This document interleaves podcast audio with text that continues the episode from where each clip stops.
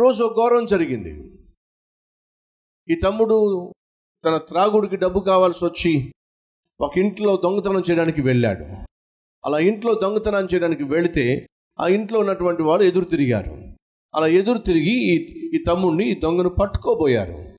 ఎప్పుడైతే నేను వారి చేతిలో చిక్కబోతున్నాను గ్రహించాడో వెంటనే తన చేతిలో ఉన్నటువంటి దాచిపెట్టిన లేక తను దాచుకున్నటువంటి కత్తి తీసి పొడి చేశాడు తనను పట్టుకోబోతున్నటువంటి వ్యక్తిని పొడి చేశాడు అతడు అక్కడికక్కడే కుప్పగూలు చచ్చిపోయాడు. తప్పించుకొని పారిపోదామని చెప్పి బయటకు వచ్చేసరికి అదే టైంలో పోలీసు వాళ్ళు చూసేశారు. వాళ్ళు తప్పించుకోవాలని చెప్పి ఆ కుర్రవాడు పరుగు పరుగున పరుగు పరుగున పరుగు పరుగు ఇంటికి వచ్చేసాడు ఎందుకంటే ఇంట్లో అన్నయ్య ఉన్నాడు. ఏదో ఒక సలహా ఇస్తాడు. ఏదో ఒకటి చేసి నన్ను తప్పిస్తాడు. ఎందుకంటే అతను లాయర్ కాబట్టి. ఇంటికి రక్తపు మరకలతో నిండిపోయినటువంటి ఆ తెల్లని వస్త్రాలు ధరించి ఆ కత్తి పట్టుకొచ్చేసాడు తలుపు తడితే తలుపు అన్నయ్య తెరిస్తే ఏమిటిరా ఆ కత్తి ఏమిటి? ఆ రక్తం ఏమిటి? ఏం జరిగింది? అన్నా నాకు డబ్బులు కావాల్సి వచ్చి నేను దొంగతనం చేశాను. చేస్తూ చేస్తూ దొరికిపోయాను.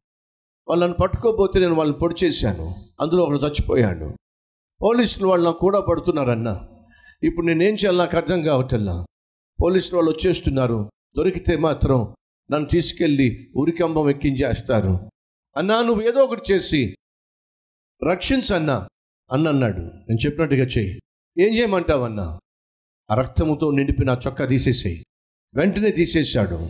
ఆ అన్న ఏమో తాను వేసుకున్న చక్కని నిలువటంగి తెల్లటి నిలువటంగి తమ్మునికి ఇచ్చాడు రక్తంతో కూడిన ఆ నిలువటంగి తాను ధరించాడు. నువ్వేమీ మాట్లాడొద్దు. పోలీసులు వస్తున్నారు. తలుపు తడతారు. నువ్వు కాముగా ఉండాలి అని చెప్పి అన్నాడు ఏం చేస్తున్నావన్నా నువ్వు? నువ్వేం మాట్లాడద్దు. తలుపు తట్టేశారు పోలీసు వాళ్ళు వచ్చి తమ్ముడు వెళ్ళి ఆ తలుపు తెరిచాడు. కళ్ళ ముందు రక్తముతో నిండిపోయిన అంగి చేతిలో కత్తి ఒక వ్యక్తి కనిపించాడు. వెంటనే పోలీసులు అంటున్నారు వాడే వాడే! పక్కన వచ్చిన సాక్షులు కూడా అంటున్నారు అతడే! మా ఇంట్లో జ్వరబడి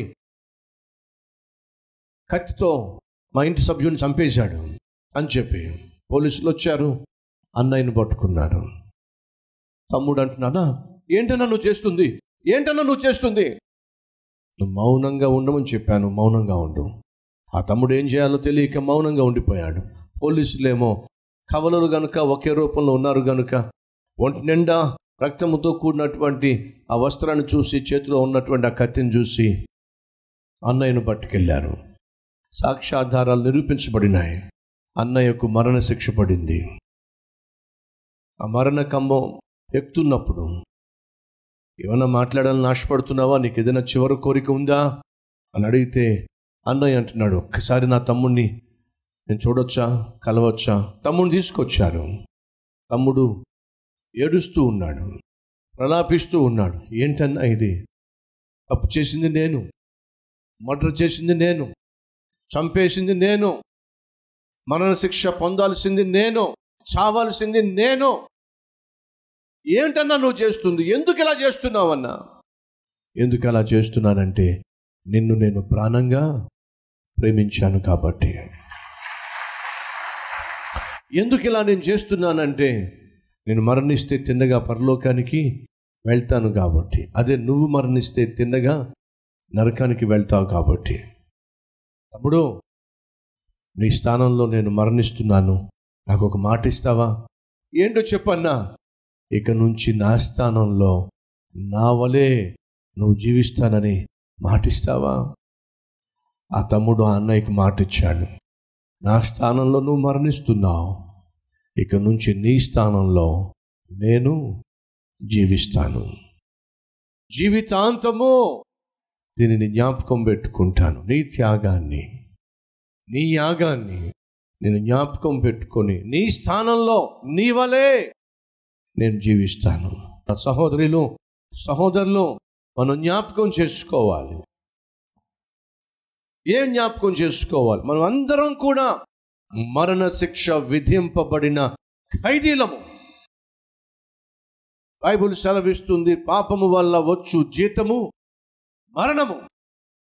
ఆ తరువాత మనిషికి మిగిలింది నరకము. ఆ నరకమును తప్పించడానికి యేసుక్రీస్తు నీ స్థానంలో నా స్థానంలో రెండు వేల సంవత్సరాల క్రితము మరణించాడు. తప్పు చేసింది మనము శిక్ష భరించిందేమో ప్రభువు. ఎందుకు ఆయన శిక్ష భరించాడో తెలుసా? మనల్ని ప్రేమించాడు కాబట్టి. ఎందుకు ఆయన మరణించాడో తెలుసా? మనం మరణిస్తే నరకానికి పోతాం కాబట్టి. ఇప్పుడు మన బాధ్యత ఏమిటి? అన్నంటున్నాడు అన్న అంటున్నాడు రే నీ స్థానంలో నేను మరణిస్తున్నాను. నాకు మాటిస్తావా? చెప్పన్నా మాటిస్తాను. ఏం చేయమంటావు చెప్పు. ఇక నుంచి నువ్వు నా స్థానంలో నాలాగా జీవించాలిరా. యేసుక్రీస్తు శిలువలో నీ కొరకు నా కొరకు మన స్థానంలో మరణించిన కారణం తెలుసా? మనము ఆయన స్థానంలో ఆయన వలె జీవిస్తామని. పాపిష్టి మనుషులు అయిన మన స్థానంలో ఏ పాపము ఎరుగినటువంటి పరిశుద్ధుడైన యేసు మరణించిన కారణం ఏమిటంటే ఇక మీదట జీవిస్తున్న మనము క్రీస్తు వలె జీవించాలి అని. నా ప్రభు నా స్థానంలో మరణించింది నేను తన స్థానంలో ఈ లోకానికి వెలుగుగా ఉప్పుగా జీవించడానికే ఒక నూతన వ్యక్తిగా ఒక అద్భుతమైన ఆత్మీయునిగా ఒక పరిశుద్ధునిగా ఒక యోగ్యునిగా ఇతరులకు మాదిరికరంగా కుటుంబానికి ఆశీర్వాదకరంగా నా చుట్టూ ఉన్న వారికి క్రీస్తు ప్రేమను పంచేవానిగా జీవించటానికి దేవుడు నన్ను క్షమించాడు నా కొరకు మరణించాడు అని జ్ఞాపకం పెట్టుకోవడానికి.